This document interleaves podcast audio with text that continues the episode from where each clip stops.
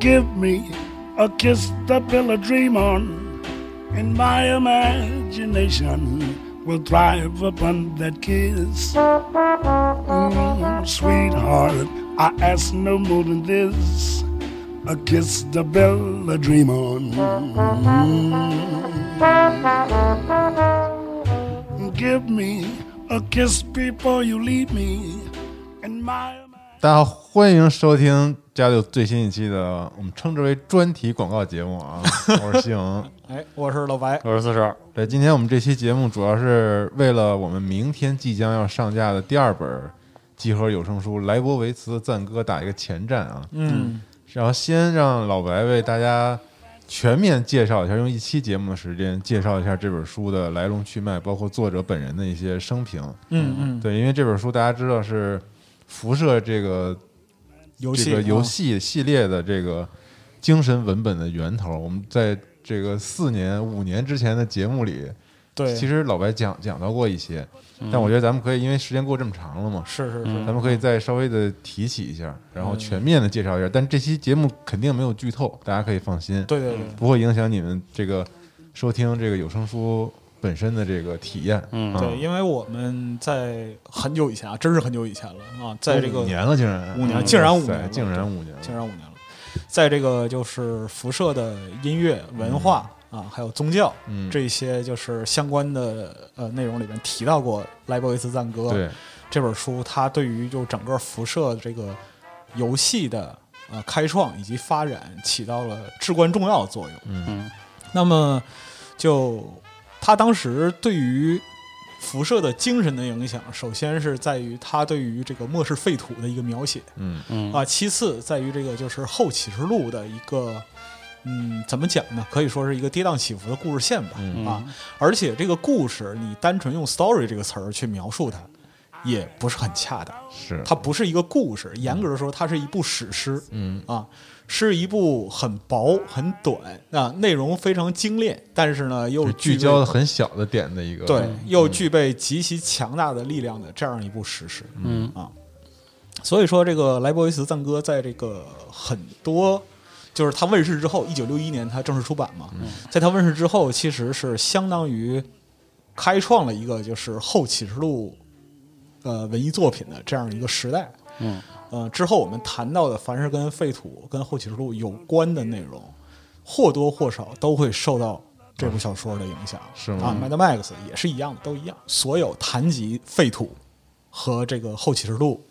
的文艺作品，嗯你往上撸这个就是精神文本的根儿，嗯撸到这个莱博维茨的赞歌准没错。啊，所以说对于后启示录这个文学脉络来说，这本书是特别重哎要的。呃，相当于元祖和源头。嗯，对我哦们同期就是真的是，还真就是一九六十年代、七十年代对描写这个人类文明毁灭之后的事儿的那个故事是有的，但是我们现在熟悉的后启示录式的故事，包括后启示录故事处理末世和末世之后人类社会的景那象、个环境、象社会，嗯，其实我们熟悉那个模式就是梵歌这本这书本哦对开启的，对对对对，哦，原来如此，这么厉害，嗯可可能是在此之前就没有任何一个科幻小说嗯把这个世界破坏的如此剧烈啊。嗯哦，然后又又描写的如此的微观具体，对，嗯就这本书的莱博维茨赞歌，它描述的是什么呢？是在千余年的历史跨度里边嗯儿，是吧？发跨生嗯度了很长，跨度非常长的几段儿故事，啊嗯是，的嗯注意不是几个，是几段儿、啊。它的对故事的情节或者说是衡量的单位是以时间跨度嗯为基准的。那么在不同的时代会产生不同的故事。这本书书封上那个写着啊，在这个故事里面，世界被毁灭过两次。对，嗯啊，而且还有一点非常重要，就是这本书里边儿没有传统意义上的我们看到的小说类文本里边儿的正面的主角与反面的主角，嗯对，就没有正角反角。哦啊，，对，就是你所看到的是定义在一个时段里边的人类文明如何从毁灭中重生，嗯，又走向毁灭的一个过程哎，啊。对，这种宏大的尺度，或者说是从历史角度上的视角啊，可以说是在同期的科幻小说中，很罕见的。更何况全他新的角度，对，更何况他还以这样一个视角去描述一个世界的毁灭，嗯啊，那么他在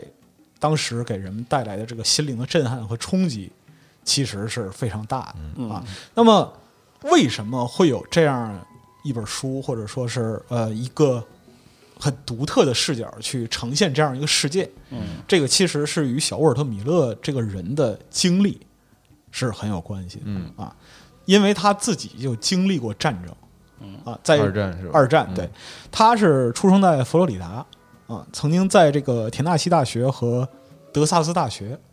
啊上过工科，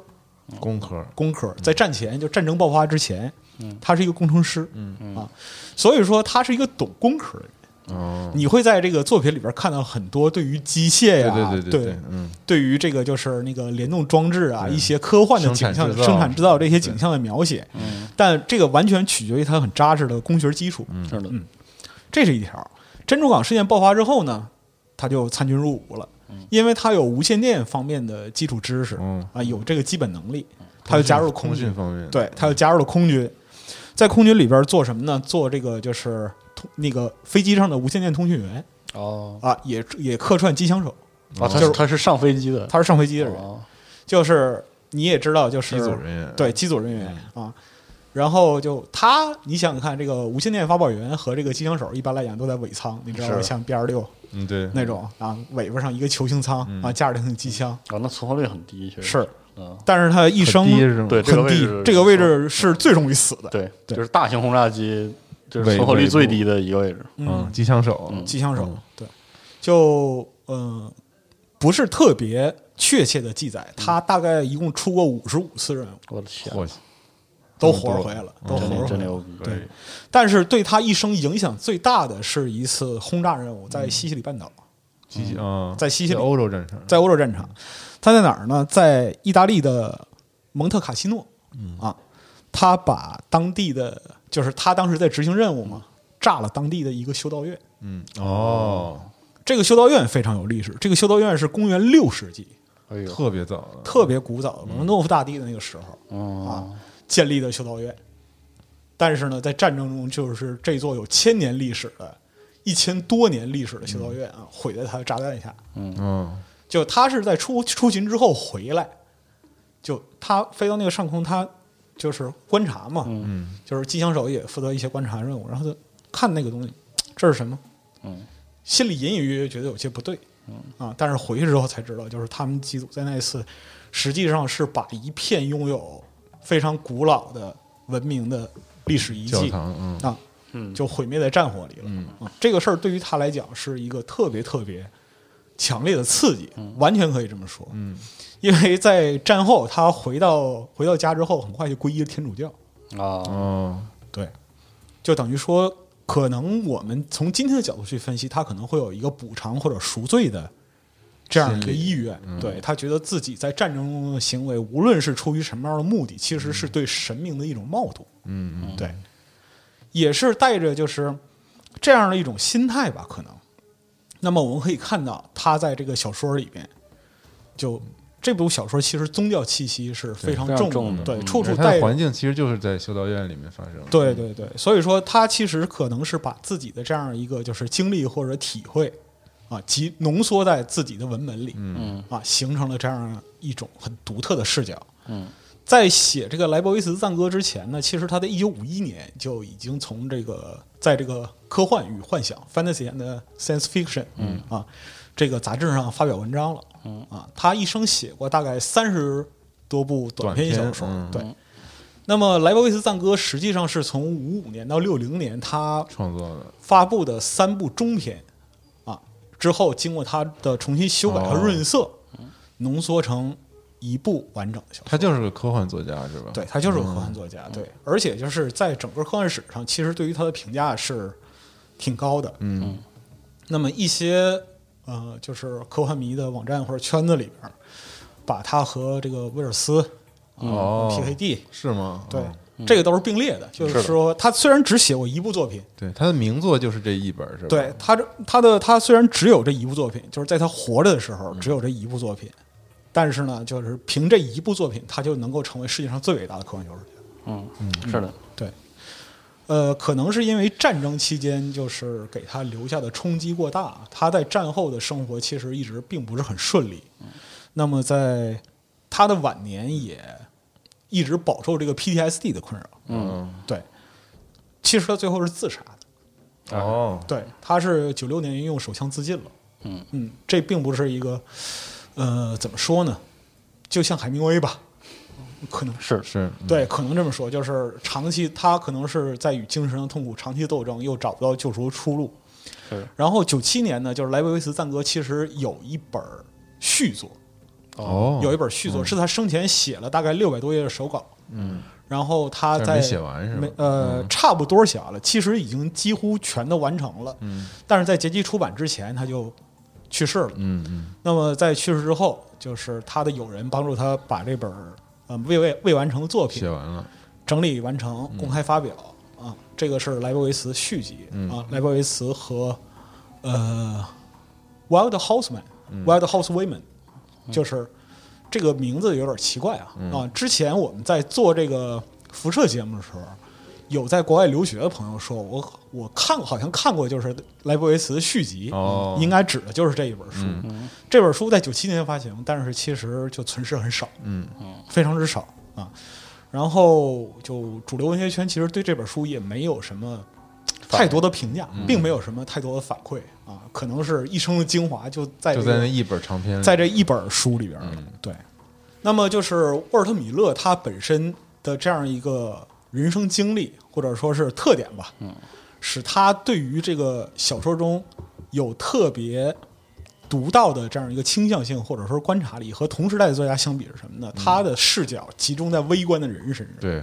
他的笔触是在描述一个宏大的时代，嗯，但是呢，他所写的东西，或者说是他想着力表现的，始终是人，或者说是人性本身。对对写的东西都很琐碎的一些小事儿，对对都是不去描写那个世界背景啊啥是的都是从这对个他的生活啊之类的对工作上面带出来的。对对对对对，你可以看到，就是说，呃，他在开篇很短的这样一个过程里边儿，就集中展现了一个我们看起来很荒谬，嗯，但并非不可理解的这样一个世界，世界，或者是这样一个环境。如果说是呃有朋友们去听有声书的话，你可能很快就会进入他所描述的那种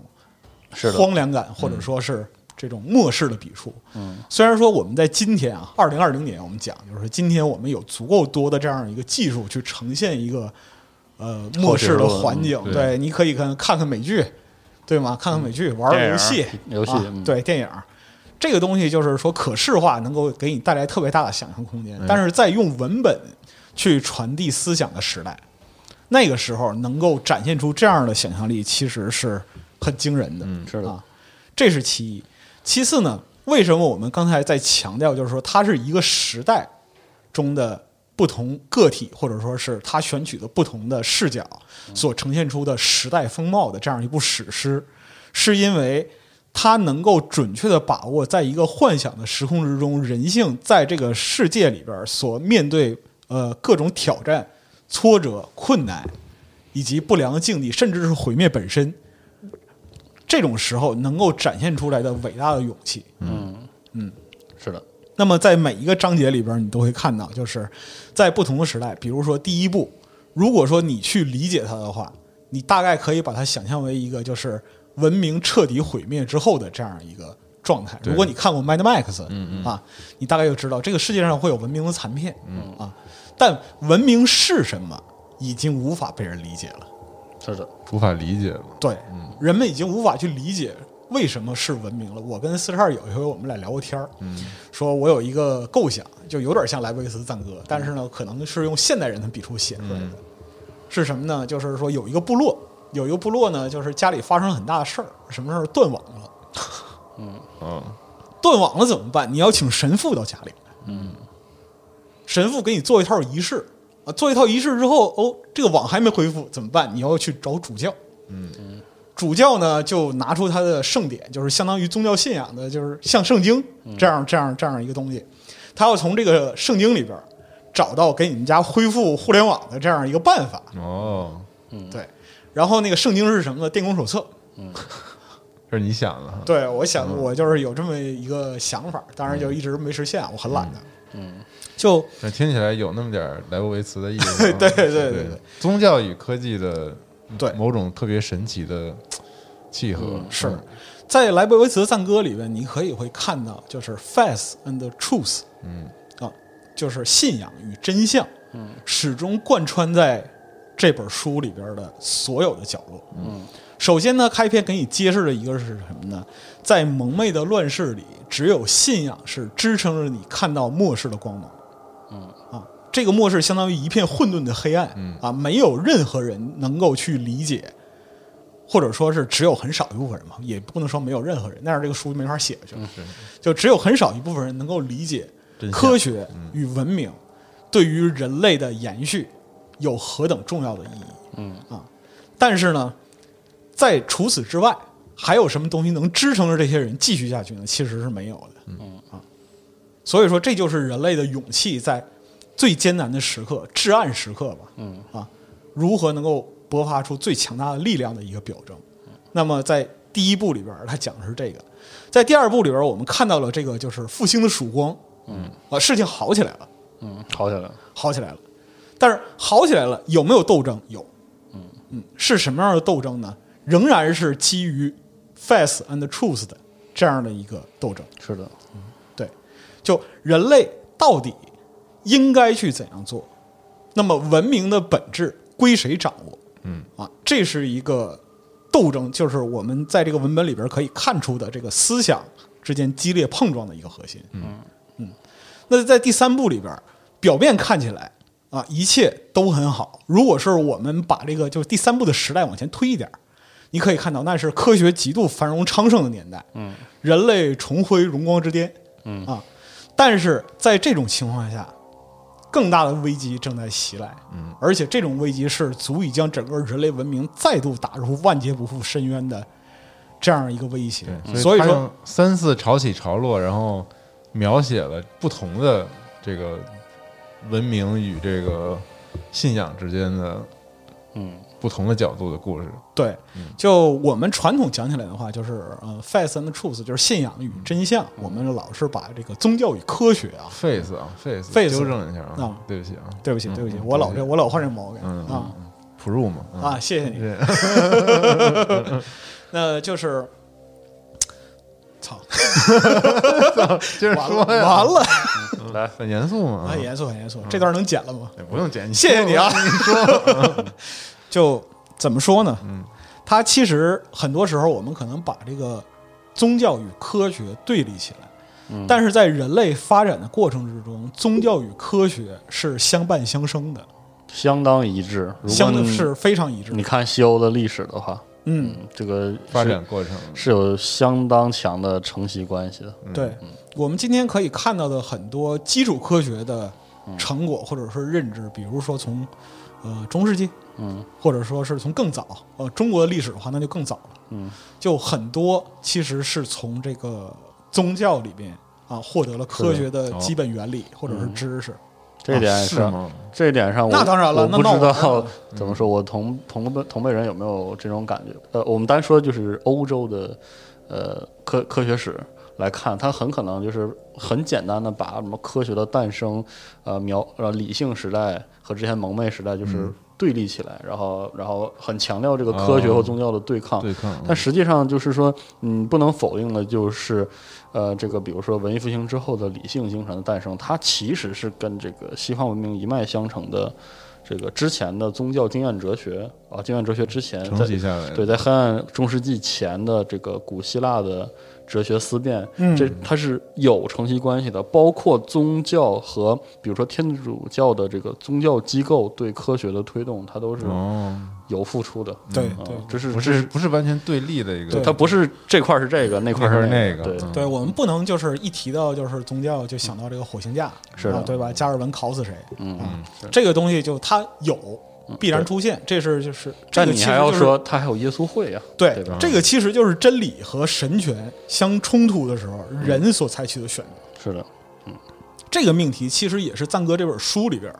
在不断探讨的这样一个命嗯题，就是人类的发展始终伴随着信仰与科学的彼此的互相生交。织，嗯，是的但是呢，他们之间又有对抗。那么作为人性来讲，当你有信仰的时候，你信仰什么？嗯当信仰与科学产生矛盾的时候，你相信谁？嗯啊，对，由谁来掌控？嗯那么就是人性的真理到底是什么？嗯啊，这是他在始终致力于去发掘并且寻找的这样一个答案。就是中文读者读赞歌这本书的时候，第一反应可能是觉得新鲜，会觉得科学和宗教好像如此异类的两个元素捏在一块儿，居然有如此大的生命力。对对对但实际上，我觉得你要仔细去想，对于西方的英文读者来说，这个其实是他们很自然的他们的一嗯个自然历史阶段的一个复现。对，因为你想，那个当时宗教改革时期，天主教为了对抗新兴的思潮，他要做的也是让自己的修会去研习科学知识，只不过以嗯他的教育的方法论去指导。哦对所以它存在这个历史嗯阶或段，者说是就很严肃的科学研究和教育，其实顶着一个宗教的名头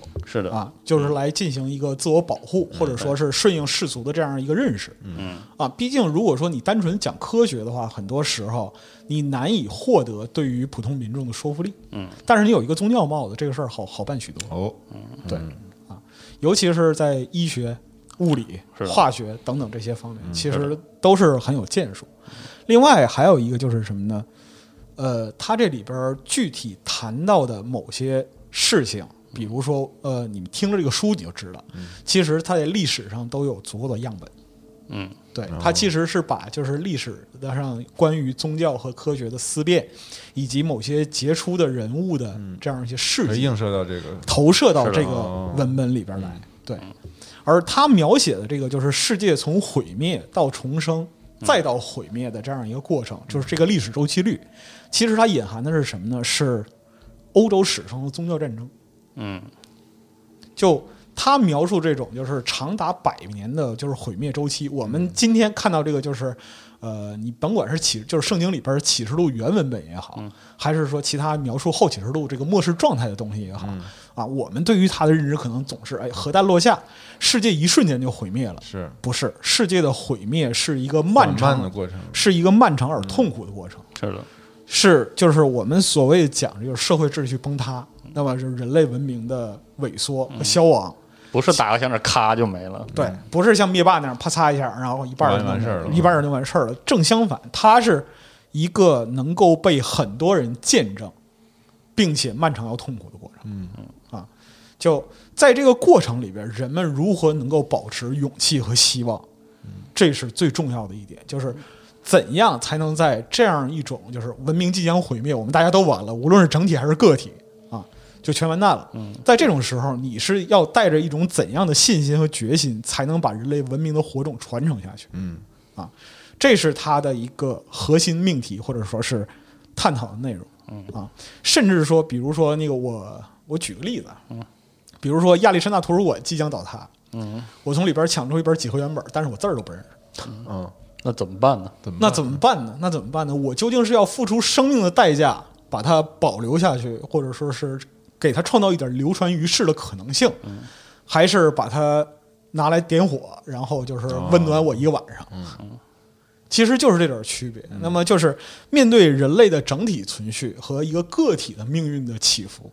啊，这种时候你嗯哦做可大出可小嗯可大可小，你做出一个什什么么样决定的嗯选择或者是抉择？而且我们从一个很马后炮、很高度的，就是站在一定高度的角度去看，你怎么才能不让当时这个人把这本几何原本就烧了？烧了？嗯，在那个在那个窗口的那个情景下，理性精神是不一定能发挥什么作用的。是的，能让它客观上这本书保存到万世的，很有可能就是我们在我们看来，也许是蒙昧的或者是愚蠢的行为，嗯，但是客观的却把那个东西留存下来，延续了下来。嗯，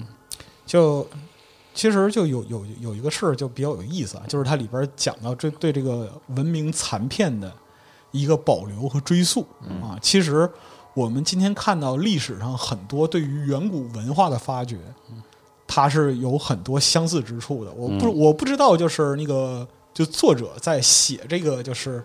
呃。就挖掘和保护文化、抢救文化这个过程中，有没有受过什么实力的影响？嗯，但其实他对于这个就是整体的过程的描述，是非常贴近于我们今天去寻找那些已经消失的文明的这样一些例子的。哦，比如说像就是我们国内国内一直在做这个就是夏商周断代嘛，对，对其实是不断的去寻找历史的残片，嗯，争取还原出在那个时代里边把时间线都连起来，把时间线连起来，形成一个完整的，就是人们生活啊，工就是起居啊这样一个完整的图景，来了解我们的先人、上古先人，嗯拥有什么样的文明啊是，的发展过什么样的技术，做到了什么样的程度，那么能够把这段历史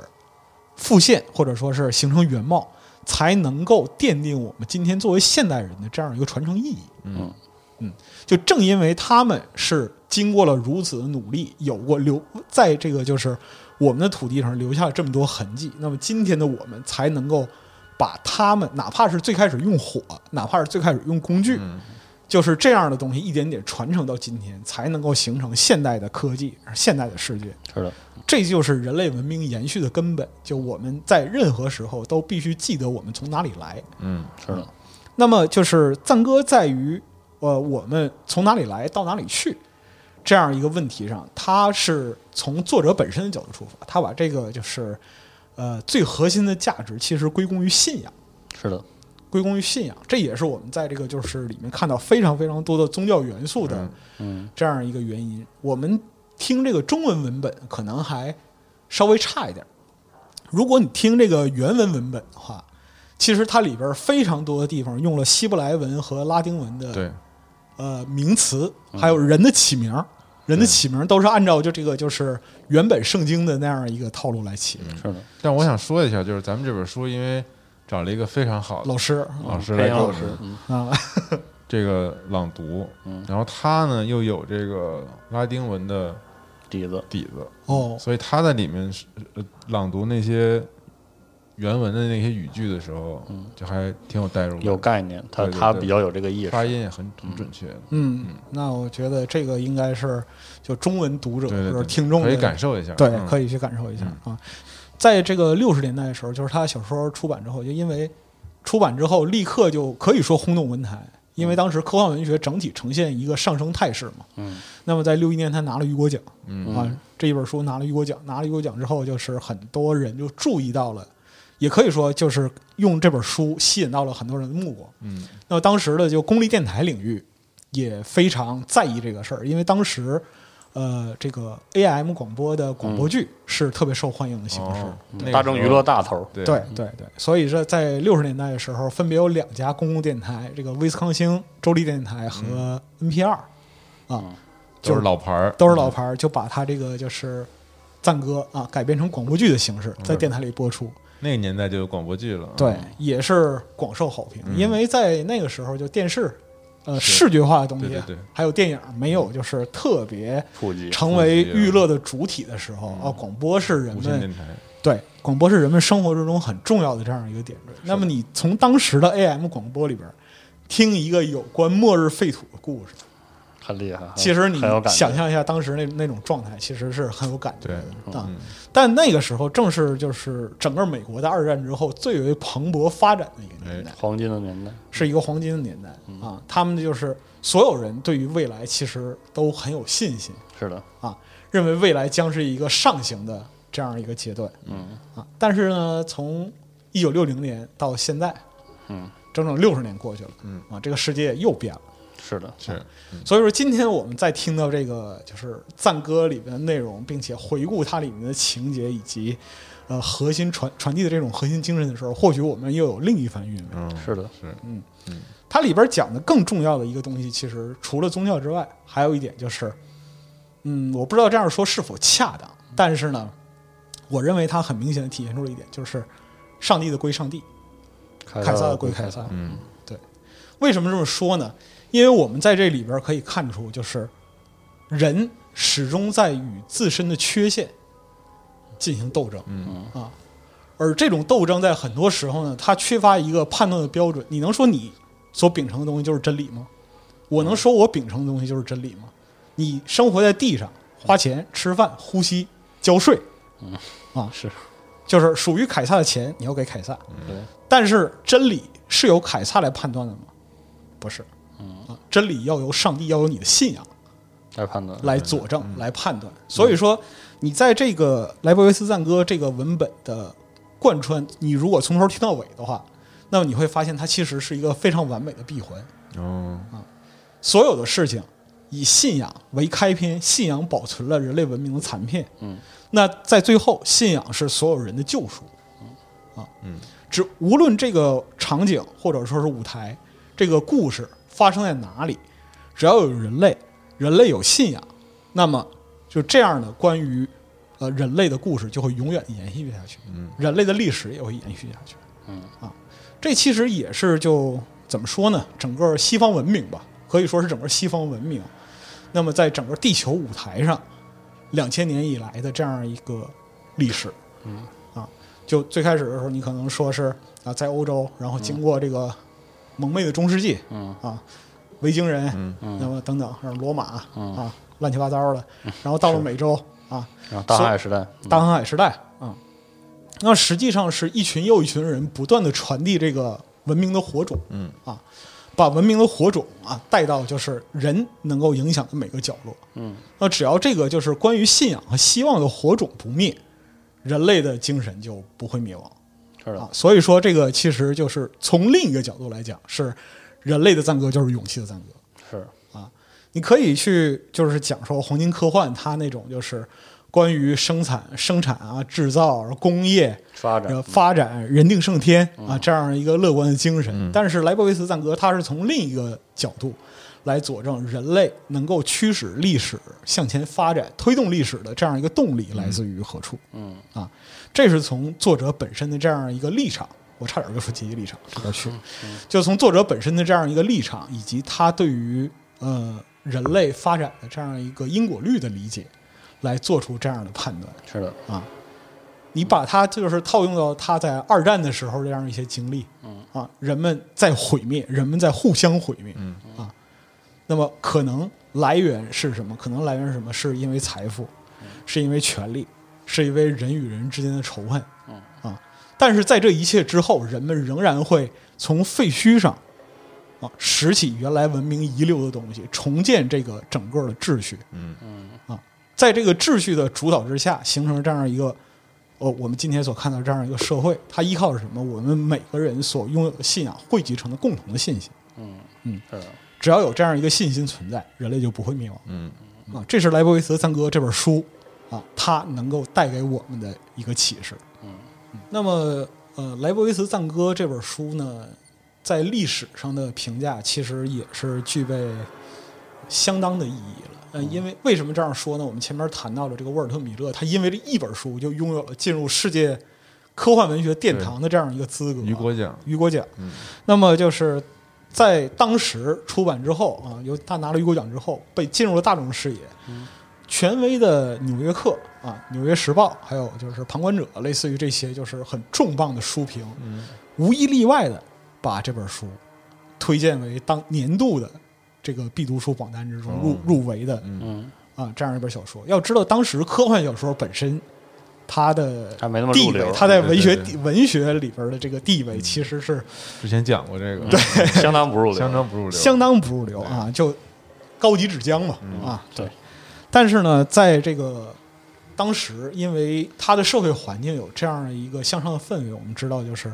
那是一个科学大发展的年代，对嗯啊。那其实这样的题材其实是很受人欢迎，加上这个作者本身非常过硬的工科背景，嗯让这本书的科幻表达非常的详实。嗯啊，嗯今天我们再回头去看里边的一些关于场景、关于实际科技运作的这些内容，我们可以看出当年那种就是大工业生产的影子。是的，是没错，对嗯，啊，所以说它对于今天我们在回顾的时候，实际上也是对黄金时代一个烙印。嗯啊对，它是无愧于这个殿堂级的历史小，就是科幻小说的这样一个位置。嗯嗯，我是觉得就是在辐射，我们在辐射里力推这本书，导致很到了很多人，就是让很多人喜欢这本书。到对现在这五年，嗯、作为电子游戏玩家的公共知识有些扩展，可能会让各位对这本书的体验有一个更深度的增加。但是我想提到的就是，嗯，在这两年我们有《天国拯救》这样的戏无呃这个事无事巨无细巨细的，表达这个中世纪生活的，嗯里面特别真的还有一段嗯详实的，你在修道院中生活的嗯对，如果你有这方面的经历的话，这本书会带给你读这本书时候会给你一种全新的感受，就是更在丰富的那个是的对，在在辐射给你的，你如果喜欢辐射的废土之余，这本书还会给你新的感受，就嗯读起来真的会有新的感受。嗯，就是这本书真的很耐读。对，我相信就是这一部有声书能够极大的丰富精神世界嗯啊，这这是个真的，对，这我觉得这个赞誉不过分。嗯对辐射之父 Tim K 也当时对这本书做了非常高的评价，他现在还是很高对的对对评还价。是很高的，对对对，毕竟是这精神的源头嘛。哎，是行，对，然后我们这期节目介绍差不多了，然后我们后面再给大家这个十到十五分钟的试听，哎，对，然后可以感受一下这个前面的这个一小部分的嗯故事。然后明天我们会准时上架，然后我们上架这次是这个分三次上架，嗯因为它这个正好分为了三个大的篇章嘛，对对对叫序章、第一章、第二章、第四第三章，嗯大的，然后也是三个不同的这个背景，对，对，然后我们会每周更新其中的一章，一部对一部，对，嗯然后大家可以期待一下。嗯然后请大家进入这个试听的环节。哎嗯好也感谢大家的惠顾吧。哎，嗯谢谢各位，对谢谢各哎位，盛会。嗯。 对对对，下期再见，朋友们哎下期再见拜拜。拜拜。弗朗西斯修士小心翼翼地弓着腰，战战兢兢地踏上这古老石阶，深入辐射避难所。每喘一口气，修士就低声悼念圣人祷文中的句子。他手中的武器只有一瓶圣水和一支火把，那火把还是刚刚在昨夜的火堆余烬中引燃的。他已经等了一个多钟头，希望有人能来查探这烟尘滚滚之处，结果没人过来。若要放弃守夜的职责，即使是一小会儿都不可容忍，除非生了重病，或接到返回命令，不然就违背了他作为一名真正的修士，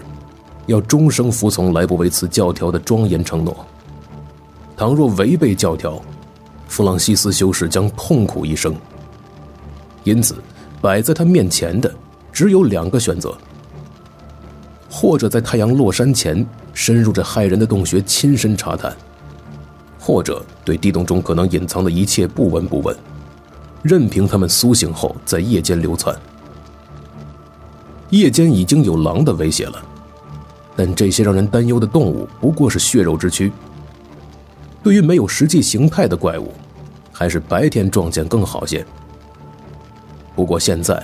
太阳夜已西沉，地洞里的光线也很微弱了。掉入避难所的碎石堆出了一座小山，高耸在阶梯口处。石堆和洞壁之间只有一条窄缝。弗朗西斯伸出脚，小心地探路。前方斜坡陡峭，只能这样前行了。就这样，在这身前身后不知有何物的神秘空间里，修士在松散的碎石堆里一步步摸索着，向下挪动，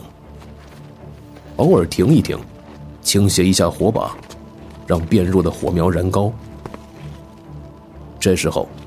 修士会努力估测周围的威胁和下面的危险。虽然几乎什么都看不见，但至少可以看出三分之一的地下室都被顺着石阶涌入的碎石填满了。碎石覆盖了全部地面，触目所见的家具都已被挤碎，还有一些可能完全淹没在碎石下。金属柜子七歪八扭地倒在一旁，大半陷在石头里。房间另一端是一扇金属门，上面挂着铰链，垂向修士的方向。金属门被石头封得死死的，油漆斑驳的大门上，自己依然清晰可见。内仓，密闭环境。原来修士进入的房间只是个前堂，可是不管内室里藏着什么，数吨碎石把大门封了个严实，无从进入，除非还有其他出口。挪到碎石堆脚下，彻底确认了前厅没有威胁后，修士这才小心翼翼地走进金属门，举着火把认真检查。内仓字样下有一个小一号的标牌，上面锈迹斑斑，写着：“警告，所有人员进入前或 CD BU 八三 A 技术手册所规定的一切安全程序完成前，舱门不得封闭。内舱密闭后，舱内空气将被压缩至二点零磅每平方英寸，从而确保辐射向舱内渗入量最小。内舱密封后不会轻易打开，除非发生以下情况：一、外部辐射量降至危险水平以下；二、水与空气的再净化系统失效；三、食物耗尽；四、内部电能供应中断。请参见 CD BU 八三 A 手册进一步了解。弗朗西斯修士对这则警告的内容有些困惑，但觉得还是完全不碰这扇门为妙。古人那不可思议的精妙装置可不能随便碰，这是很多开凿者用生命证实过的。弗朗西斯修士还留意到，比起今天涌进来的饱受风沙洗礼、烈日曝晒的碎石，在前厅静卧了几个世纪的石头，颜色更深，纹理更粗糙。可见内仓并非因今日的塌陷所封，而是封锁于更久之前。而那次坍塌的时间，比修道院的历史还久远。如果辐射幸存者避难所里有一只辐射，那么很显然，这个魔鬼自烈焰灭世时起，至大简化运动前，都从未打开过舱门。而且，要是辐射在金属门后被封锁了好几个世纪，那么，弗朗西斯告诉自己，没有太多理由担心复活节前夕这个魔鬼会从内室闯出来。修士的火把快熄灭了，他找了一根碎裂的椅子腿，用越来越暗的火把点着，然后搜集家具碎片，让火堆燃得更大。同时沉思着这古老标语的含义：“辐射幸存者避难所。”最后，修士不得不承认，他的史前英文掌握的远远不够纯熟。名词有时候可以修饰别的名词，这点他怎么也搞不懂。在拉丁文和大多数简单方言中，像 “servus puer” 和 “puer servus” 这两个词组的含义基本一致。即使在英文中，“slave boy” 和 “boy slave” 的意思也一样，但在这儿，这些规则就不管用了。修士最后才弄清 “house cat” 跟 “cat house” 不是一回事儿。不管是目的格还是所有格，在 Mickey Amicus、Dog Food 和 Sentry Box 这样的组合里都能直接体现，连词形变化都不需要。但是像 Fallout、Survival Shelter 这种三个名词同位的情况，又该如何理解呢？弗朗西斯摇了摇头。有关内饰的警告中提到了食物、水和空气，这些绝对不是魔鬼之友赖以生存的物资。像这种时候，弗朗西斯总不禁感叹：灭世前的英文实在太复杂，甚至难于终极天使学和圣莱斯利的神学微积分。弗朗西斯在碎石堆的斜坡上点燃了火堆，这样整个前厅的幽暗裂纹都能被照亮。修士开始搜索碎石堆为掩埋的一切。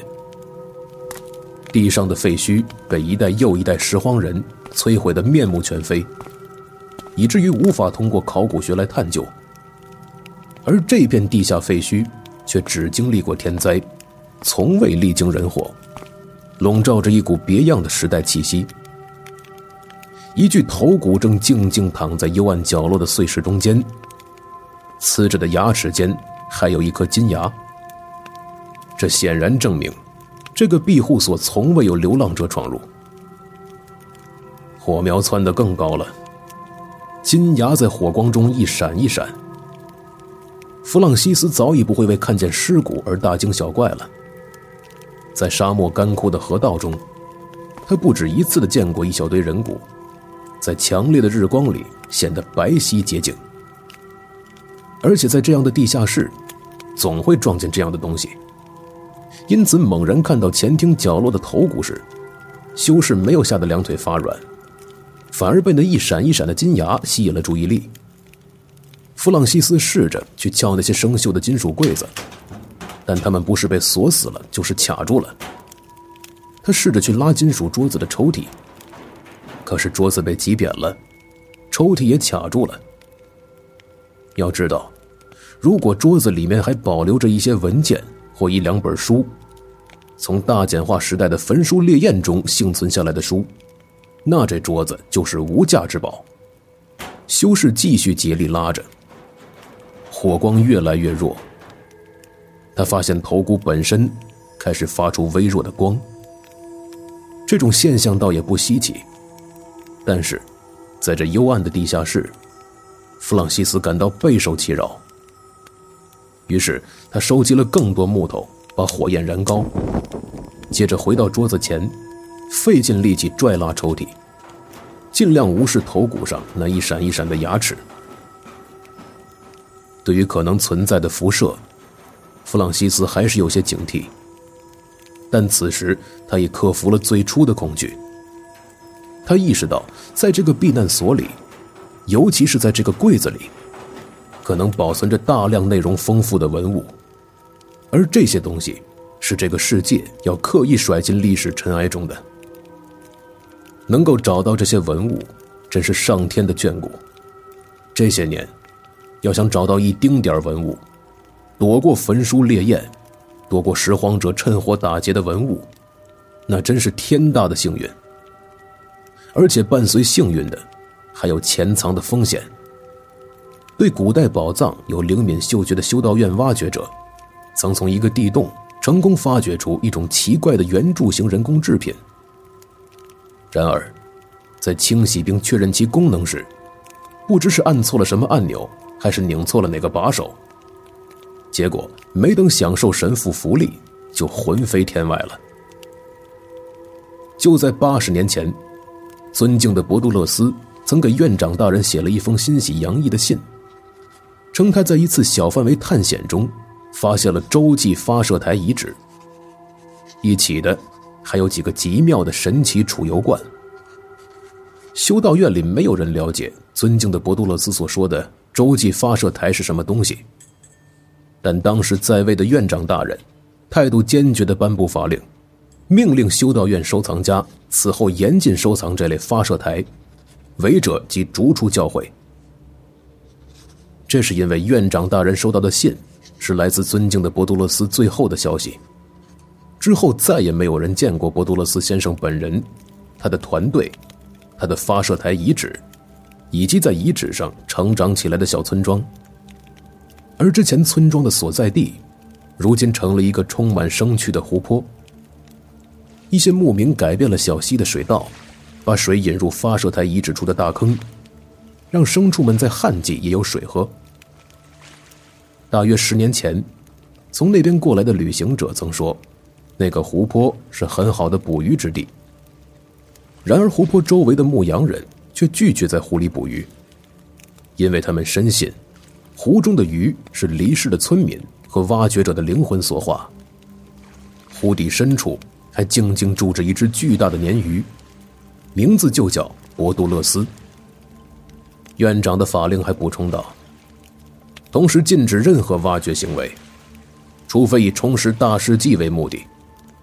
也就是说，弗朗西斯修士只能在避难所搜寻书籍和文件，不得触碰任何奇异陌生的器件。弗朗西斯修士竭尽全力对书桌抽屉又撬又拽，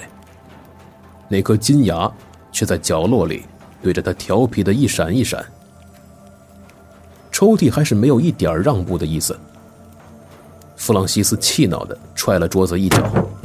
扭过头焦躁的瞪着头骨：“你干嘛老是对我呲牙咧嘴？不能换一副表情吗？”